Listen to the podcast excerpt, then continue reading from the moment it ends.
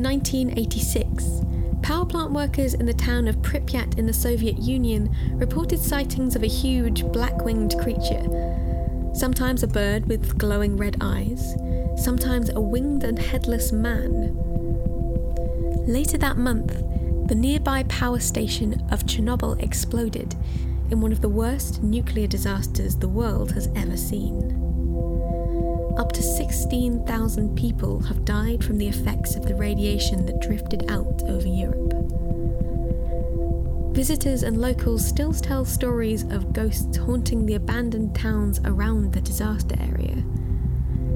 Today, teams of artists and scientists are trying to figure out a way to warn future generations about the lingering threat from the nuclear waste we have barreled and buried under the earth a way that would survive the slow decay of language and the possible collapse of civilization as we know it. One suggestion was that we should breed a species of cat which would change colour in the presence of nuclear radiation and release it into the wild around disposal sites. We then spread myths and legends that if you see a feline creature shifting colours in the dark, you stay well away.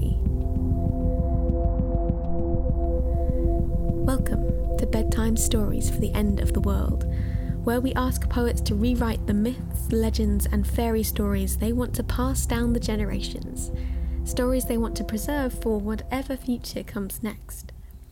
I'm your host, Eleanor Penny, and joining me are Andrew McMillan, Ella Frears, and Annie Hayter just like to warn you that this episode may contain adult themes and strong language, so listener discretion is advised. With that said, hello everyone, welcome. Hi. Hi. Hello. So, all of your stories and myths that you've chosen are unpacking love and sexuality and romance, and of course, these are themes in which our culture is completely saturated. You can't get away from saccharine hearts and serenading on balconies and that kind of thing. So, what are the first stories of like love and romance you remember encountering? Andrew?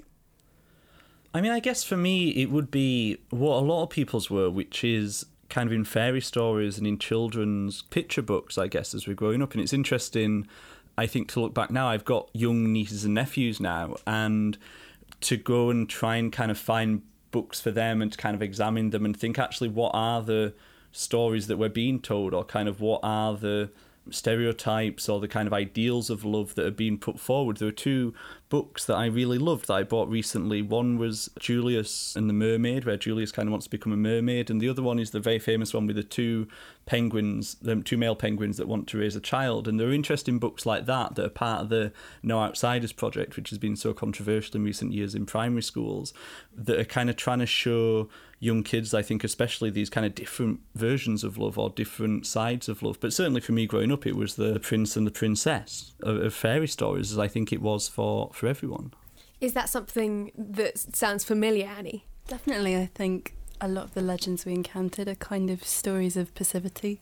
And that's quite frightening because if we think of like the sadism of Sleeping Beauty, someone has to battle through thorns to find someone who's asleep and can't respond until she's kissed you think about Cinderella and like her sisters have to have their toes cut off to fit into a shoe to appeal to someone and that's a really interesting notion of like conformity and love and strangeness that children are taught. But it's funny that even though these myths are a key vector through which the normal scripts of love and romance are conveyed when you go back to the I guess blood and guts of the mm-hmm. original stories there's something about it that gives us permission to consider romance and love in all of its ugliness and all of its kind of difficulty as well. What do you think about that, Ella? Yeah, I think so. I think it's weird looking back at the stories that, that we read um, as children. Actually, when I was trying to think, when you asked the question first, I was trying to think of any stories that I could remember that had any love in. And I, all I could think of was The Hungry Caterpillar, because he really loved food. Um, but uh, no, I think it's it's interesting. I had um, an audio book of the Greek myths when I was little, and obviously they're sort of watered down slightly. There's no rape in in the children's audio book, and and yet in the, and when you when you come to learn about those Greek myths, you see how sort of dark they are in the, in the same way that Annie was saying about fairy tales. and it's funny how even though the kind of more directly kind of violent and taboo stuff has been removed, ideas of possession and domination are still very much there and seen as unproblematic or just kind of to be expected when you know in a sense we're so used to them. It might almost be even be useful to confront them mm. as the violence that they are definitely and i think that because i didn't grow up in a religious family um, that was my sort of first encounter with a kind of religion i guess and um, what really struck me was how flawed the gods were and how sort of human and that felt much more real to me as a child than what i was sort of experiencing of adults than um, than say Christianity that we were learning in school. You've chosen a Greek myth. Mm. Would you like to tell us about that? Yeah, so I've chosen um, I've chosen Eurydice, sort of famous for being married to Orpheus. Very briefly, um, she died, was bitten by a snake, and he was heartbroken and journeyed to the underworld to get her back. Um, and the famous thing about Orpheus is that he was a great poet, a great musician and uh, sort of sang to to bring her back, sang to Hades, and Hades said, "You can have her back, but you, she has to walk behind you. You're not allowed to look at her." Um, obviously, he looks, and she dies again. Eurydice Morning Pages. Preface. These are my morning pages. Though us inhabitants of the eternal basement have no rising sun, no morning to speak of, no sleep from which to wake and write our first thoughts my mind can't help but enact day, night, a force of habit, dragging a morning up through my brain's ethereal mist, drawing a curtain of evening down with my eyelids. Divorced from time, dawn and dusk are emotional states. They are never not a decision. These are the parts of me that remain human, mimicking life. These are the parts I wish to preserve.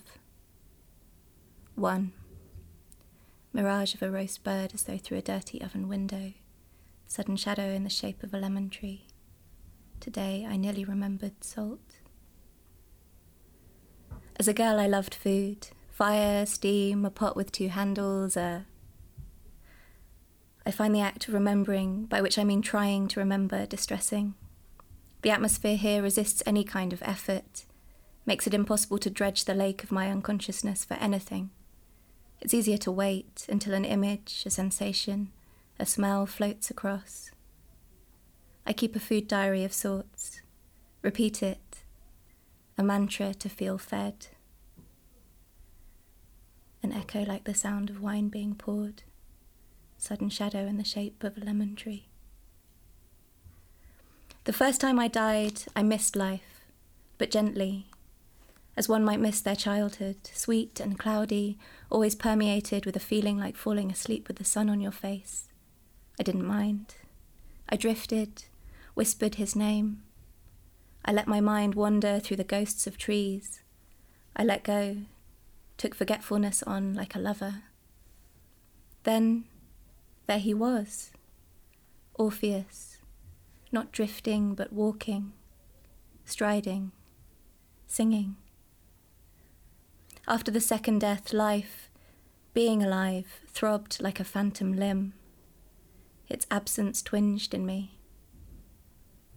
Today I nearly remembered salt, sudden shadow in the shape of a lemon tree. Does mud count? Two. I remember the first death, the snake bite, heat and tightness. I felt those two points of no return pierce my ankle saw the striped rope of my sandal disappear into the grass. I fell, and everything was vivid and warm. The smell of the earth in that moment was better than anything. It opened up the ground. Or maybe I closed my eyes. I remember thinking, oh, and then, oh well. An echo like the sound of wine being poured, a thought about fresh fish from the river violent yearning for the sun. Sometimes I forget where I am. I'll hold my breath and start counting. I'll pass a hundred, a thousand, five thousand, and realize I need never breathe again. The embarrassment of remembering you're dead. The embarrassment of embarrassment when there's no one else around. Half reaching into a pocket for something that isn't there.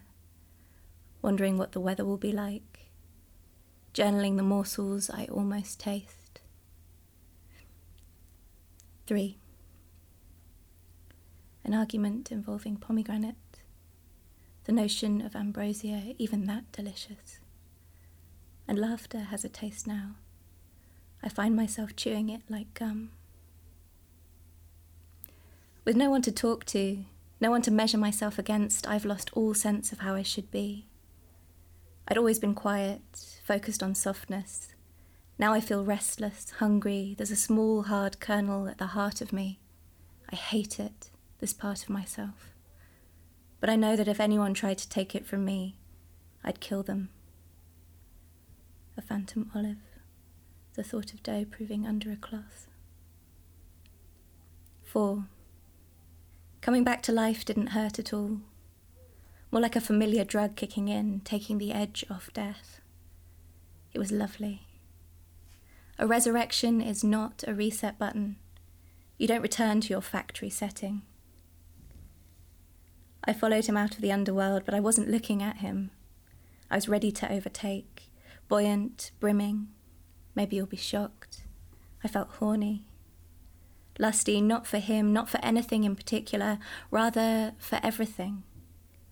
In that moment, I felt I could take the whole world, its oceans, its mountains, its gods inside me and fuck it all. Can you imagine? Me, the pretty girl with lowered eyes, pinning the earth, riding it and all its creatures to the afterlife.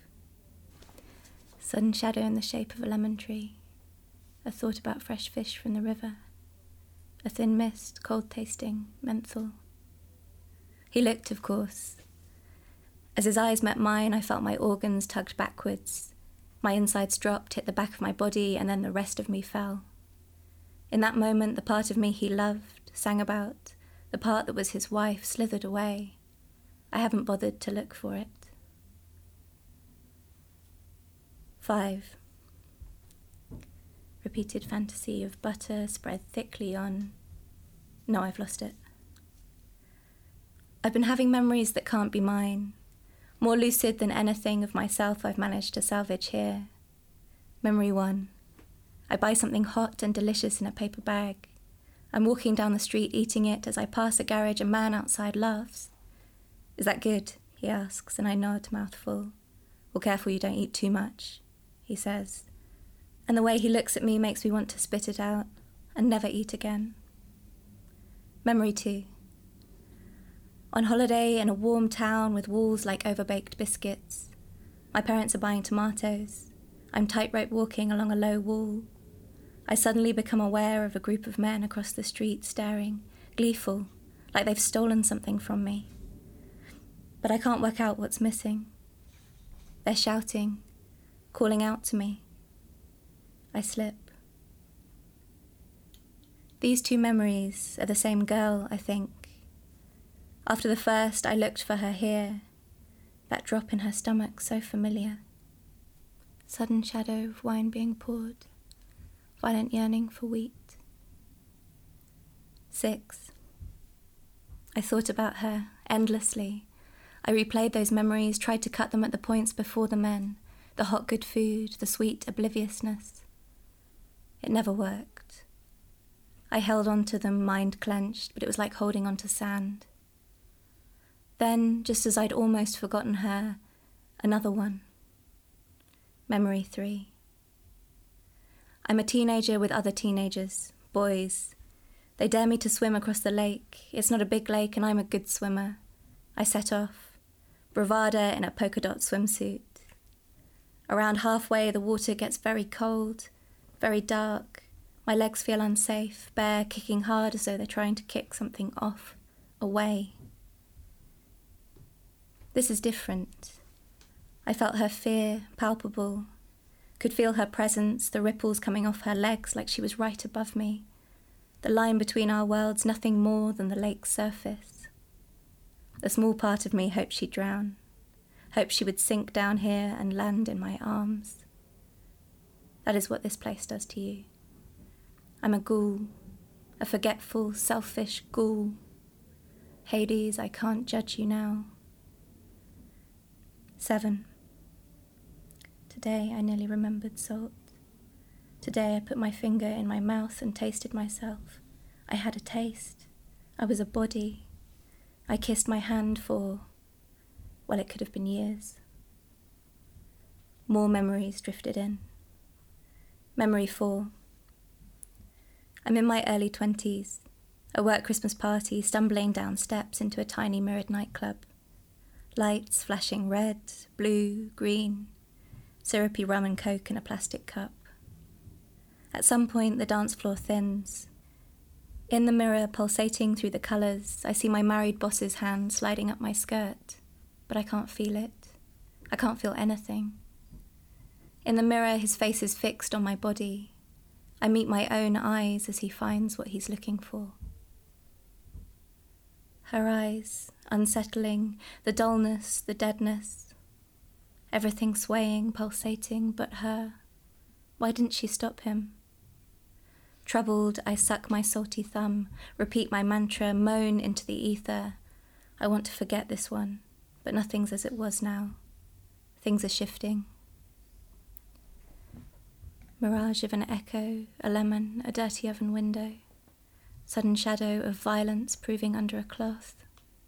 The notion of yearning. 8. Today I nearly remembered salt. A cool mist. An argument. Another memory, this time unannounced. I was pulling the shutters of my eyelids down, making an evening, and then there it was a lump in my throat, and I was choking on it. Memory 5. The lake again, but I'm not in the water, I'm on the muddy bank, and the water is on me. Faceless, shifting, heavy, it's pinning me down, and I think it will crush me. I kick and kick, but my legs don't make impact. The sky is dark and cold. I'm losing consciousness, and then it's pressing into me, and I can't. I can't. I. No, she can't, not like that. I hit out at the mist, I hold my breath, I cough, I shout, but the memory's gone. I can't see her anymore. Wine, laughter, olive, fish, wine, lemon, laughter. And then something falling. From above, like a leaf, not a memory, but a vision. It's her. It's you, I say. She's shivering, wet. I reach out for her, but she turns away. No, she's whispering. No, please. She can't see me. Stay, I shout. But she drifts off into the ghostly wood. I move to follow, but find myself rooted. Wait, I shout. And that's when I see them. Not trees, not the ghosts of trees, but women, everywhere. Some falling, others drifting, rocking, tears on their faces, some close enough to touch, translucent. The mist, they are the mist. Wine, laughter, olive, fish, wine, lemon, laughter. Thousands and thousands of women, mud, mist, lemon. And me with my second death, second sight, menthol, violence, pomegranate, sun. Stuck, rooted, biting my arm and not bleeding. Laughter, olive. Screaming as another girl's memories begin to filter through. Laughter, olive, salt. Screaming as more broken women fall around me. Salt fish, sun. Screaming for how long, I can't say. I haven't stopped.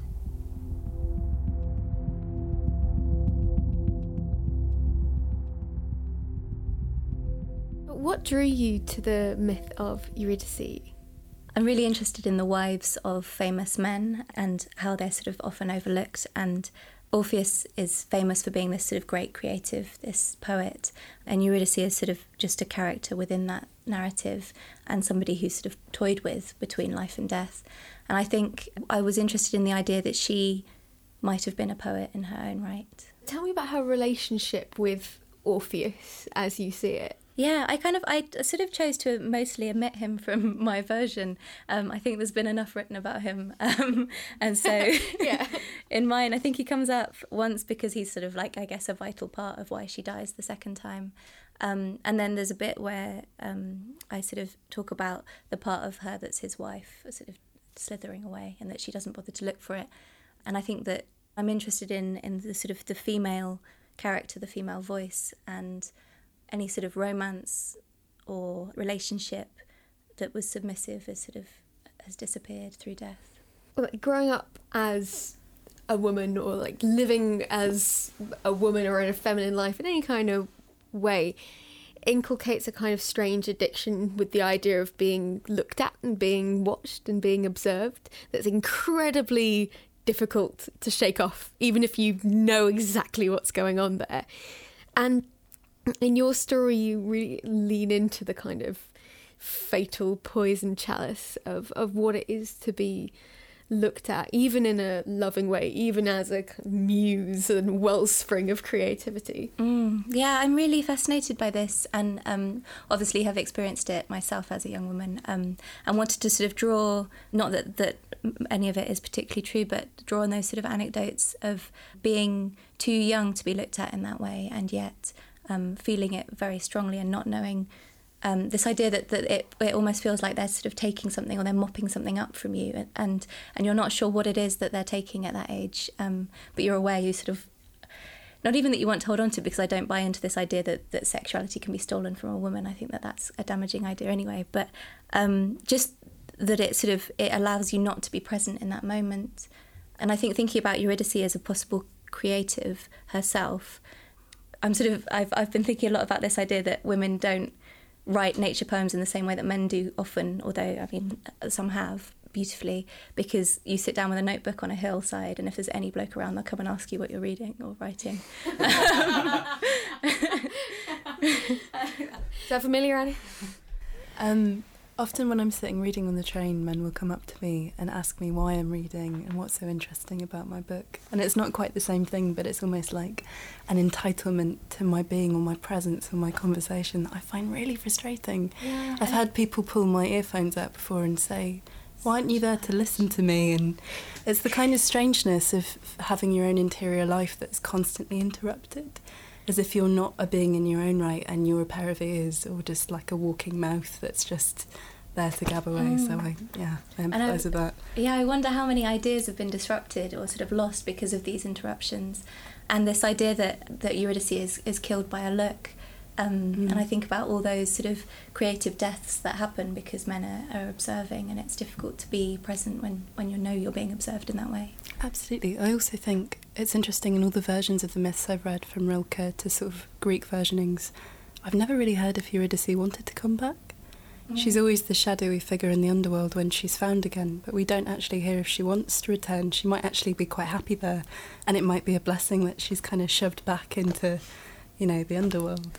There is something particularly compelling about that prolonged inner monologue, that meandering free flow of uninterrupted consciousness that delves into some dark areas and delves into some thoughts that she's not sure of herself, but still that sense of freedom to explore the parts of you that are ugly, the parts of you that kind of even you yourself might be uncomfortable with or equivocal about, without the need to second guess them against what will someone think? What would someone think if they saw this? Yeah, I think the sort of inclusion of the food diary, I think I, I wanted to identify something that she loved separate from sort of sex desire um, and anything sort of, I mean, it is bodily, but um, that sort of felt pure or untouched in that way. And yet it's sort of tainted by this fact that she's not alive and she can't enjoy that. It sort of reminded me of that constant hum of self denial that a lot of people that you know I'd say the majority of people have around food. It's very hard to escape in our culture and the way in which we're encouraged to constantly self monitor. So even if there isn't an Orpheus around, you know, the Orpheus is in your head. And it picks up on what you've written about a lot, Andrew, about that idea of the body beautiful and the incredibly monitored body and the sort of burden that that places on people. Yeah, I mean, I think that I mean it's interesting. I think listening to this conversation, I love this idea of kind of the the many creative deaths that have happened just through the male gaze. I think that's a really interesting thing, and I think what men have found queer men particularly, but also now latterly straight men in the past sort of decade, maybe decade and a half, that suddenly the kind of implications or restrictions of a kind of perfect gaze um, that was often kind of used to control the way that women looked, what they could eat, the way their bodies were meant to look, how they were meant to present themselves, just because capitalism will eventually kind of seep into everything and want to monetize it. That's now turned on other men. And so suddenly, for the first time, you've had a kind of a generation of men beginning to grow up with the with very similar kind of um, aesthetics and ideals, I guess, about the way that they might um, have to present themselves, the way in which they might have to behave, the way in which they might um, kind of have to dress and things like that. Mm. So, so talk to me about longing. Talk to me about that desire that seems to be kind of weakened for the world the first time she dies. But when she's condemned to death by Orpheus as opposed to by a snake bite, then suddenly her longing for the world comes back with a vengeance. Why is that? Mm, I, was, I was sort of thinking about what resurrection might do to you, and um, a friend of mine was showing me images of like statues recently that of, of, of saints that have been resurrected, or, or religious figures, or sort of th- uh, throughout cultures, um, and they've all got these like enormous sort of bulging eyes, um, and and he he was we were talking about this idea of sort of sight, like this new sight that you might have because of the the knowledge that you gain through having died and come back. And because she dies again, I wonder whether that knowledge I, I thought that that knowledge might stay with you and but you're you're sort of trapped with it. There's there's no way to use it. And so she's forced to see all of these women who are sort of broken and dying um, which I think is is sort of something that's present in the Greek myths anyway. And I, I sort of wanted to bring that in. Mm, she's forced to live this kind of double life like mm. not quite alive not quite dead. And I for some reason I found that very resonant or very compelling as part of your poem because that sense of self denial and a sense of equivocation about being of life but not quite in life is I think something that a lot of people would relate to that idea of living a double existence and living not quite within the bosom of society mm. entirely. And that's something that Annie picks up on in her story. Can you tell me a little bit about the myth you've chosen?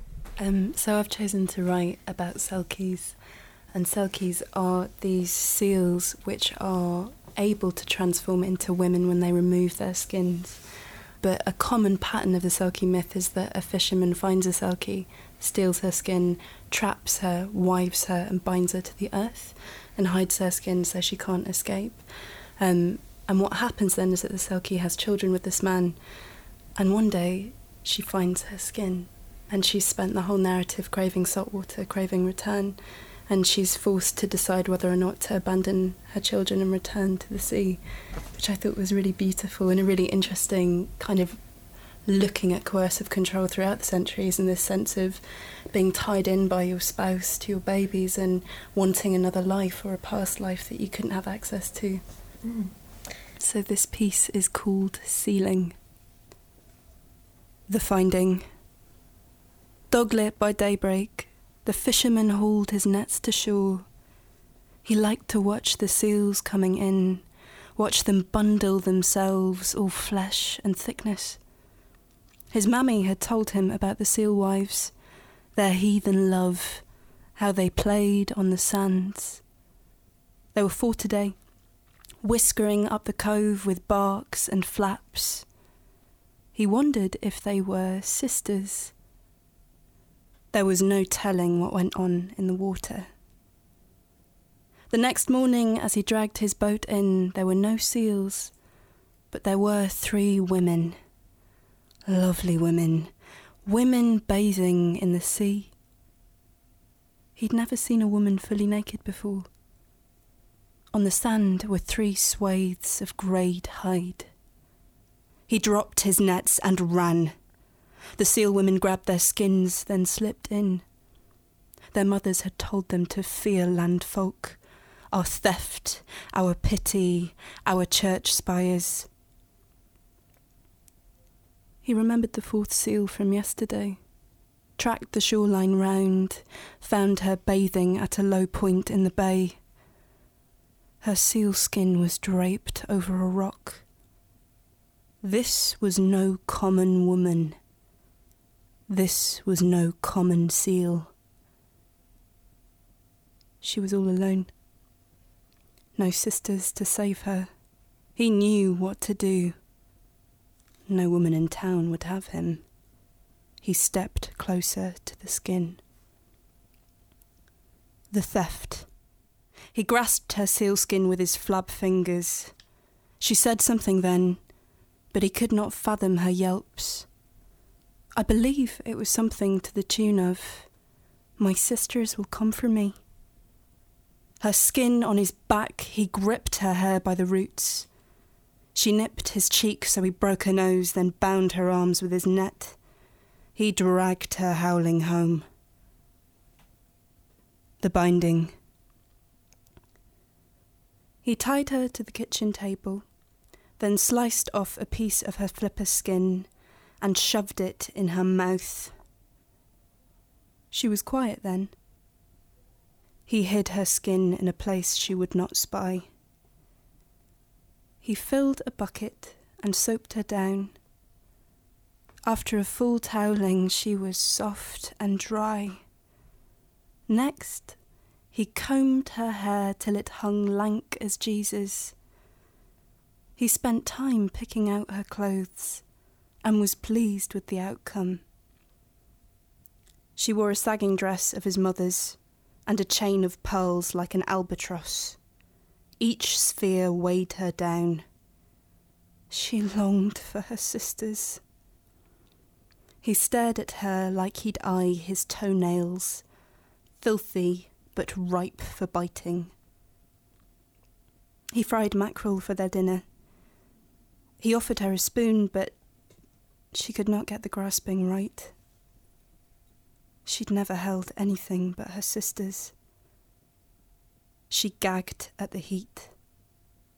They spat the bones out two by two. That night, he slept in the fish cellar for decency.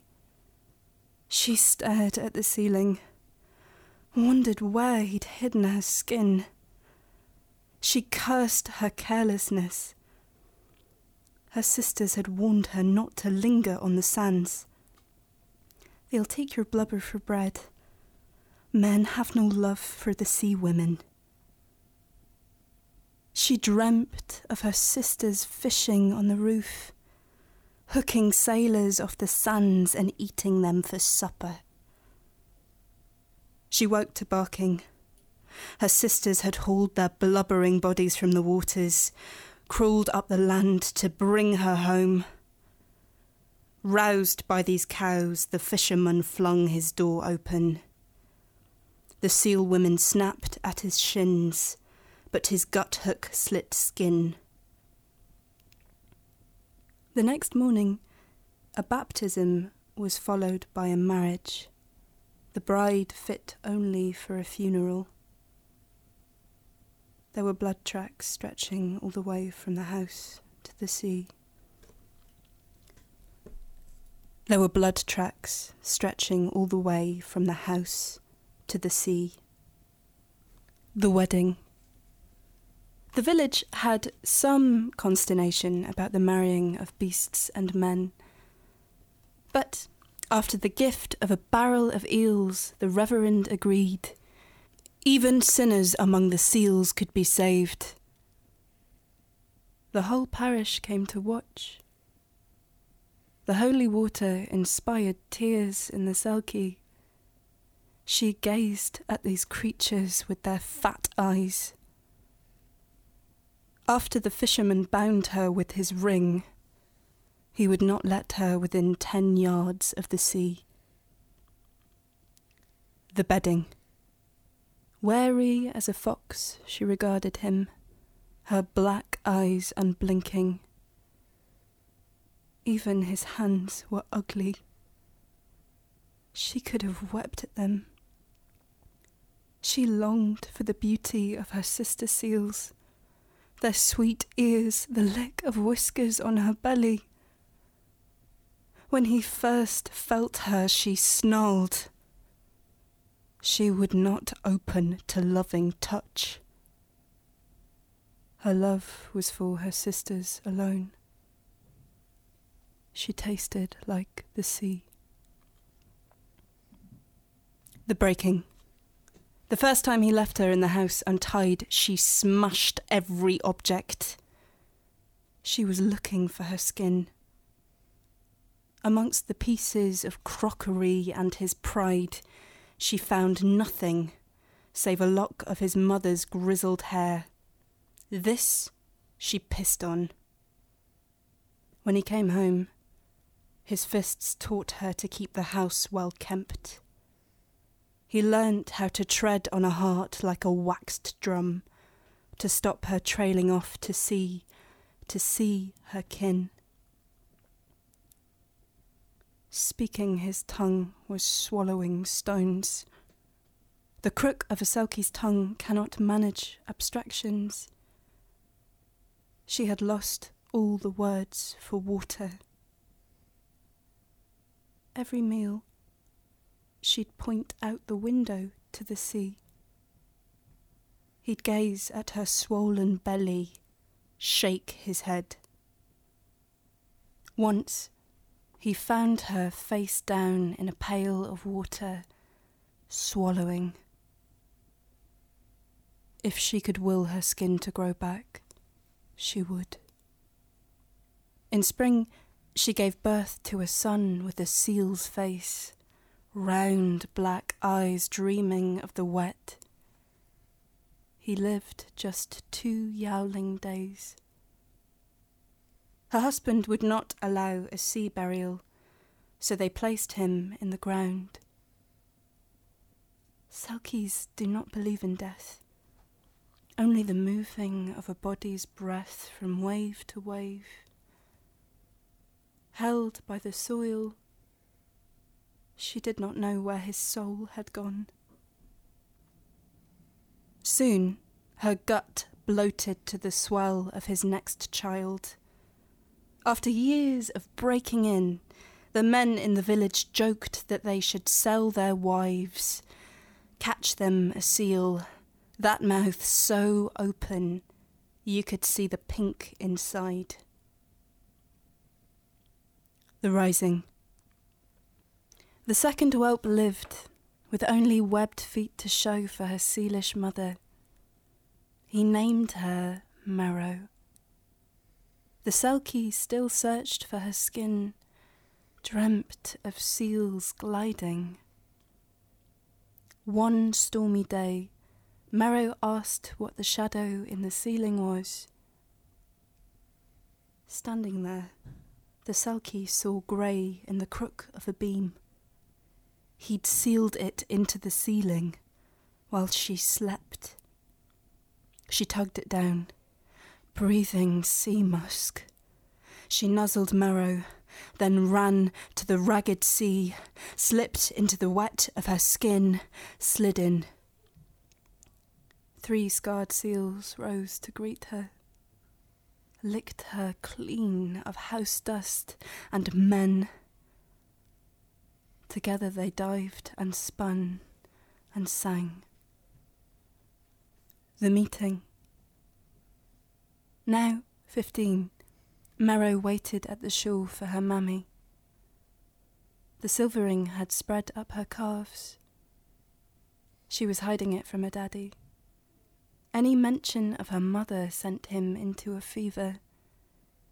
For months he'd slept clutching a haddock to his chest. He'd promised her to a man in the village. He stank of pig breath. There was a stirring in the water, then four grey bobbing heads rose. The first seal spoke to Marrow through her nose. The silvering is a sign of your body changing. Come to us when you are full silver. You will be both human and seal. You can live your life on land or in the sea. No man can hold you back. Marrow nodded. Her mother stroked her hardening toes with a tattered flipper. Her seal aunts licked her hands. Then they turned and slid into the sea. She did not know where her mother had gone, only that she had, from wave to wave, carried by the sea's intention, she would be back soon.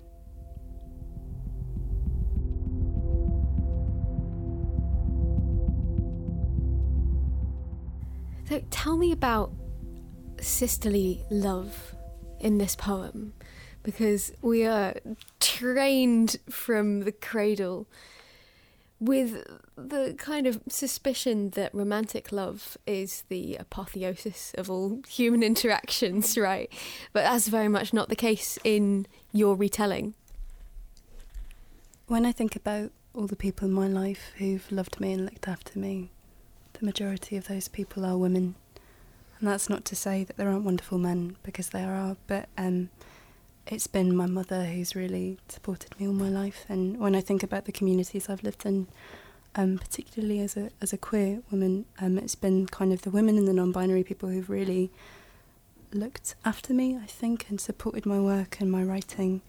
Um, I think what's really frightening about the Selkie story is this idea that the Selkie is stripped of her community, she's stripped of her skin, and she's left bare and exposed in a household to become this wife to follow this paradigm of mothering and childbearing, and yet she has no relatives to support her. She has no mothers. She doesn't have a father either to guide her in the course of that life. Um, and what she really craves is that kind of system of support and the kind of love that isn't founded on isn't necessarily founded on desire or lust because there's some ambiguity about that there's a bit of bestiality or incest or something bit of sapphic like bit of, ambiguity. bit of, bit of sapphic lesbianic love. Um, but what she longs for is the kind of tenderness and the intimacy of that. And in kind of the sexual scenes in this poem I tried to emphasize kind of the harshness and the bindingness of it all and that sense of being somehow surmounted or subdued or you know subsumed by someone else's lust. So do you think that her husband does authentically love her in any way. Because that's almost more terrifying, right? The idea that not just someone has kidnapped you against your will and is this completely condemnable villain, but in their eyes, that that is an expression of some kind of tenderness. Absolutely. I think it's the tenderness of his brutality shows that. That's not to say that his form of love is right or correct, but he at least loves the idea of her, if not the embodiment of her and that's what I think is scary and that's what's strange. Like in the abusive relationships I've been in, like I've had no doubt that the people who were in them with me really loved me, but they didn't necessarily like me. and that's kind of a crucial difference and distinction, I think. Uh, that seems to be something that was undergirding your poem as well that idea that romance and that our usual scripts of love and being desired, being looked at, being regarded as something something desirable comes along with a fatally heavy burden. Mm. Yeah, I think it's well, it's really beautiful um, what, uh, the way that Annie's explored that, and that um, yeah, quite often it's the tenderness that is the the most horrifying thing, and that that um, that somebody might think that they're paying you a compliment like on the street or or something, and and it's it's actually really sort of a violation. Um, and in Annie's piece, one of the things that I really loved about it was the the details, how sort of bodily um, the the abuse or the violence is, um, the sort of flab fingers and the um, hair lank as Jesus, all of those descriptions that are sort of bravely looking directly at um, what's going on um, and how physical all of that was is kind of I mean, it's it's rendered really beautifully, but is is really unsettling. I think that violence that um, Ella picks up on is really interesting. It, it, strikes me. I was wondering, kind of, how you managed just kind of craft wise, I guess, to put that together. Because I think um, on one level, just the tale that we're told is incredibly violent. So the part of the fin that's cut off and the stripping of the skin and things like that. But actually, the moments that really jolted me as I heard it were things like the he looks at her like a toenail, kind of dirty but ready to bite and or chew, and that's kind of hideous. So then the finds the lock of the mother's hair and pisses on it. Um, there's something about that juxtaposition that somehow emphasizes the that it's not necessarily that kind of grand violence which is horrific but it's these very mundane acts of of kind of visceral disgust somehow within it. And i just wondered if you were conscious when you were writing it of of how those things sat together. Are they part of the same thing?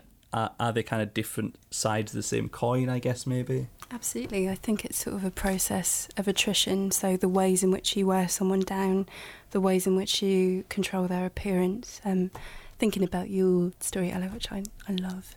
Um, what's so interesting about it are kind of the gaps and the kind of narrative lacuna and the fact that we don't get an insight into their kind of relationship and what happened there. Because for me, there's a brutality of that silence and what's left unspoken. Um, because there's so much about food and so much about consumption.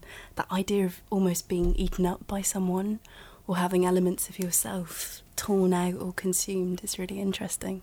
Um, are you familiar with like the agalmatophilic myths? Mm-hmm. So they're kind of the stories about people who are in love with statues. So there's like Pygmalion, mm-hmm. but there's sort of again that idea of falling in love with an object or the idea that you project onto that object that I think is really interesting mm. with Eurydice, particularly because of her silence and her kind of ghostly form and the idea that we don't know if she's gazing back mm. or if she was gazing back at him or wanting him to look back at her. It's interesting. It strikes me just listening to this conversation, like you're talking about this kind of idea of love as statues and things like that. Mm. Like something that's always fascinated me in contemporary culture is object and sexuality. So these mm. people that are in love with the Berlin Wall or in love yeah. with the Statue of Liberty and things like that and marry it and the kind of critique of that is always well obviously how can it kind of hug you back or kind of love you back or anything like that? And i think well i've been in relationships like that. So i kind of there's not necessarily a yeah you know people that can't hug you back or love you back. And um but also what it, it, it means that i think the power of of that piece of the selkies is somehow that there is a man projecting onto something that he presumes is inanimate, or projecting onto something that he presumes has no feeling, has no kind of um, empathetic um, ability to kind of be alive in that relationship. And actually, then the tension or the horror comes when we hear that or we see that obviously there is, and we see that kind of emotional reaction of, of the woman kind of trapped in that space from a man who presumes that she is both his property and a kind of inanimate thing that he might as well be in love with, a part of the Berlin Wall. Mm. So, talking of all things statues and idolatrous, Andrew, I believe you have a story for us. Um, yep. So I mean, I, I, guess I cheated a little bit in that this isn't necessarily a myth, or maybe it is, depending on one's belief structures and systems. So I thought about Jesus, um, and I thought about the kind of story of Jesus and his disciples. Really, I think, and in in many ways, trying to re-queer or kind of dig into the queer subtext of ideas around devotion, of male love, and of kind of of worship in many ways, I think. So this is Gospel 1. I saw him first in Soho Square, the long, thin plank of his body in repose, hair spilling over from the tipped jug of his head. He was alone. It's important to remember that. Before everything that happened, there was something about him that made men grow towards him like a plant towards the light. He had the air of someone used to being seen or expecting that they would be seen. Lord, that glimpse as I hurried home from work, he burned himself on me. 2. I won't speak about the well known times, the parties where the wine seemed endless, the days in bars, people gathered at his feet, his latest parable or anecdote. Before all that, there were just a few of us, ones who'd caught his eye, brushed past him in a queue. We bonded over our almost times with him, almost loved each other as a way of loving him. Not one of us could tell you who he spoke to first. Lord, it was like he was already speaking, and we started tuning in. 3. Then after that, well, that was it we were inseparable. Or rather, we stuck so close to him we might have all been brothers. Out each night, together, us always following several steps behind, caught fast in his slipstream, following what he said. Don't go home with him, Don't wear that, it's so last year. Until his phrases became the rules by which we lived and judged the others. We started dressing like him, maybe as him. Lord, show me a queer kid who doesn't want an answer to the question of themselves. 4. Other times, when he was tired, he let us talk. All gathered around, queer boys thrown out of home. We saw in him something we all wanted, someone we might be. How we all carried the ghosts of our father inside us, still trying to please him, the sting of his right hand, our face. He never responded, only listened opened up a space where we laced our words in circles until they became unknotted. Lord, that was his trick, staying quiet so long it seemed he was helping. 5. It's not true to say I didn't doubt or know a lot of it was bull. That time in hospital, those days of pestilence, four funerals a week, but then the meds, and people living longer almost overnight. Things shifted. I cured him, he'd tell me. He was dying and I brought him back. And why didn't I stop him? Make him see his own delusion. God knows. It's nice being in a gang, in the in crowd. Lord, it was the way the dance floor would part for him, and then for us. 6. And who was it first got closer? Of course, each one of us would say that it was us alone who did. In truth, his trick was seeming to love us all singularly, way he held our eyes in his, the way he nodded or reached out a hand, we'd just feel caught in the single beam of him. I know I did. I know the times he took me to his bed and I'd confide in him, undress my wounds, Lord, for him, as if he were my father, and I a child again. 7. That time we all got high at Simon's, and suddenly he said, Let me wash your feet. And nobody said no. So there he was, on his knees, the heavy warmth of the socks rolled off. Too tender to be sexual, how he held each one like an heirloom vase. How someone without thinking brought a bowl of water, someone else brought towels, and the one he rubbed the sole of rolled back his head like a dead weight, like a rock, slipped his hands down, Lord, and simply held himself like young boys do to feel safe. 8. One time I said I needed counsel when really I just needed him. All of him. Not the public him he toured round the scene, but the him I'd seen that first day, him purely alone. I said I'd wash his feet. He must have had a heavy day, he protested, but only jokingly. Sat down on the edge of my bed. Let me take each foot in turn. I had no water. And so it dawned on me, Lord, to kiss them, their leafy, dusty smell. And he laid down, spread out his arms. 9. I took it as a call to service, kissed each toe, took them like morsels of bread in my mouth, and then the sole, the heel creased like paper. Then the ankle, then ran my tongue up the inside of each thigh, heard him purring almost, and then the tongue back down and up again, both fast and slow, something joyful born of repetition. He took my face in his hands.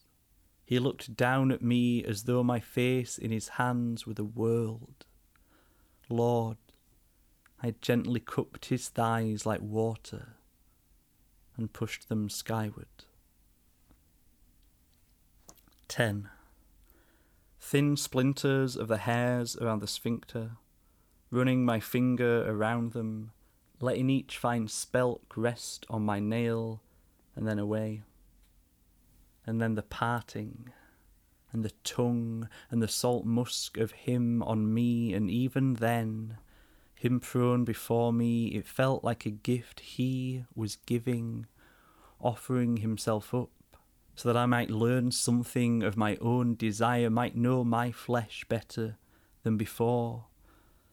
The way he cradled me after, Lord, the way he lay with me, the way his hand pressed mine, the silence.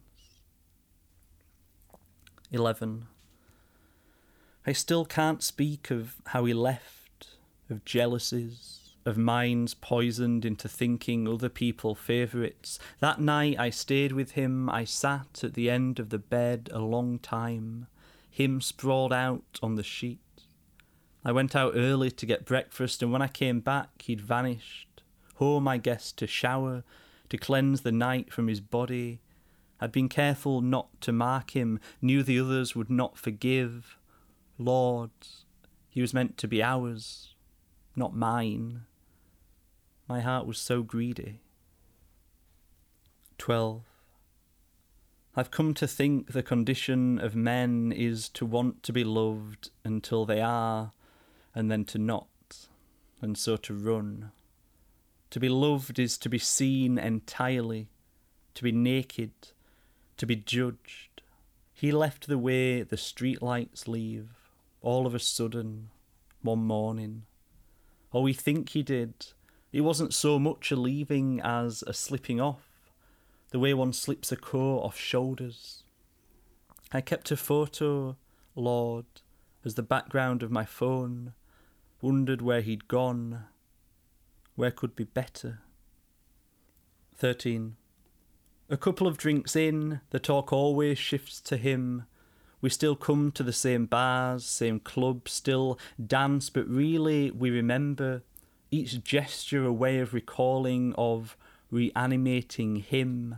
The stories change so much, it's like he's still alive and multiplied, different inside each one of us. We finish each other's anecdotes. We raise a glass, it mirror balls the light. We don't say missing, we don't say gone. Lord, I've been empty so long, he's been gone so long. I don't think I'd know him.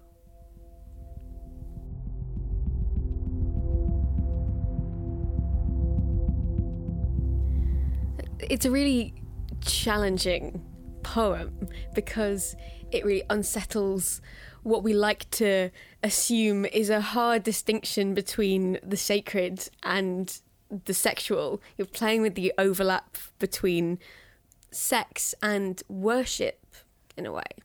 Can you tell me about what you were thinking going into this poem? Yeah, I mean, I think I've always been fascinated as an atheist in what is, it seems to me, an incredibly rich kind of Judeo Christian language in which we might be able to explore desire, in which we might be able to explore love, and I think particularly sex as well. It, it seems to me that most, if not all, monotheistic religions, so religions of one kind of God, um, revolve around intense devotion, intense worship, but often of an absence. And so, if we think about, say, um, the crucifixion and a kind of awaiting a second coming of, of Jesus on earth, that you have a kind of entire um, cultural value system that's built, therefore, around an absence, around a kind of pensive waiting that something might eventually happen. And somehow, into that gap, into that lack, um, that exists around that, you can begin to feed other things. You can then begin to kind of feed kind of elements of queer desire into that as well. And whether or not it's a kind of queer space or a homosexual space, it's certainly a homosocial space. A lot of these stories that exist in the Bible, um, they're often about um, how men interact with other men. They're often about how men behave around their sons. They're often about kind of a, a, worship of men towards other men, a love of men towards other men. And part of it, therefore, is subversive. So you take a kind of religion which is um, oftentimes homophobic or kind of unwilling to enter into discourse with with a queer narrative. But aside from that, it's just about taking a, a what it seems to me to be a a narrative that already exists around worship, around devotion of men, and just pushing that maybe a couple of steps further. I was going to say one step further, but maybe a, maybe a couple maybe of steps Maybe the whole ribbing further. Jesus thing is like maybe two, three steps. There's something kind of wonderful about meeting the text where it is and reading it literally, but not in the way that we might expect. So taking it as read that this is a space of 13 men all engaged in this intense emotional process of like mutual transformation and worship and thinking through what that would really look like in a tangible human way. I mean, ultimately, all myth or parable comes out of a an attempt to concretize or to solidify an abstract, so to solidify something that we can't see, and therefore kind of bring it bring it in, into view. And so a lot of religious kind of story comes out of an inability to grapple with um, how it is we exist in the world, the kind of reality. And I guess for a lot of young queer people, there's a sense in which they come out onto the scene and they don't know what it is. If it is that you kind of enter that kind of scene, I remember when I first started going out at the age of sixteen into these clubs, and you don't know what it what it is. What is this world that you kind of presented with? And this was before and this was before the kind of representations that we have on TV now that maybe kind of give young people a slight more heads up about kind of what's to come. But certainly the sense in which that this relationship that I think this poem's really describing which is this of this kind of very charismatic figurehead who kind of um, inspires a kind of devotional following is something that I saw again and again and was part of in the queer community. The Kind of young kids coming out and wanting kind of guidance and wanting someone to kind of show them. And if you need a kind of a kind of very mainstream example of that is the relationship between the younger and the older character in Queer as Folk in that someone comes out onto a scene is kind of nervous and needs someone to kind of pick them up and kind of show them what it is and almost tell them the rules, tell them what not to do, tell them what to do, tell them how to dress, how to behave. And so I guess it was a way of of layering those two things together. Ella? Um, I thought that was really, really gorgeous and, and you read it amazingly. Um, and I was wondering about the theme of grief when, within it, that um, towards the end they sort of um, the the group of friends or the group of disciples they um, they experience grief I think in, in your piece and I wondered if that was something that you were exploring. I'm really interested in in the sense of loss that seems inherently built into into these kind of stories that they exist they exist around this lack. They kind of oscillate around an absence, essentially, kind of. Um, and I think that's just something really interesting to then put back onto, again, a kind of queer community. And if we think about the kind of the AIDS crisis and things like that, that you have an entire generation um, just kind of absent and missing oftentimes. And so there's a sense in which, um, again, a kind of community that oscillates around a kind of lack that it can't quite speak about or can't quite name a younger generation that comes up and doesn't understand it. But that sense of grief and loss, I think, is in there. And that bit when kind of Jesus, I guess, thinks that he's cured someone in hospital. I was kind of, um, Colm Tóibín wrote that great novella, Testament of Mary, where kind of which is Mary's kind of ideas of what happened. And there's this great bit where Lazarus kind of comes back but really as a almost as like a zombie. He kind of is raised from the dead, but he's still dying constantly, and there's this kind of horrific thing. And I'm always interested in the idea of what these kind of great myths that have become cliches for us, these kind of parables and stories, if we take them literally, what do they look like, and what does it look like transposed back into the 21st century? Often with these myths, it's, it's almost it's, there's something gory about it for instance, the doctrine of transubstantiation, which, according to some Catholic traditions, means that when you drink holy wine and eat blessed wafer, those literally turn into the blood and body of Christ in your mouth, which is cannibalism, right? Surely. And I mean, you know, I didn't want my piece to offend anyone. I think if anyone comes back and says that there's an issue with eroticizing these elements, then we come back with things like that, and you say that there's an entire um, devotional structure built around taking the body of someone into one's own mouth. Jesus literally is often portrayed looking incredibly handsome.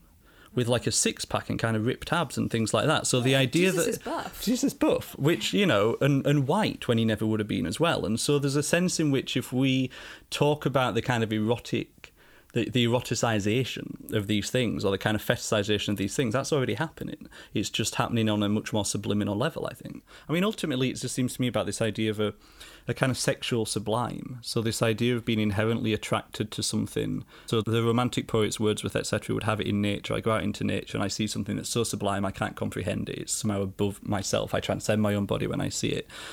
It's that but put onto the body. And so um, what happens when you are in front of another body, you're attracted to the thing that might kind of destroy you, but it's also beautiful. And that idea that we that you kind of transcend the self through that seems to me both religious and um, sensual. And I think that's about all we have time for. We've had women roving free as seals in the depths of the ocean, women longing for life in the depths of Hades, and Jesus in the club being an absentee boyfriend.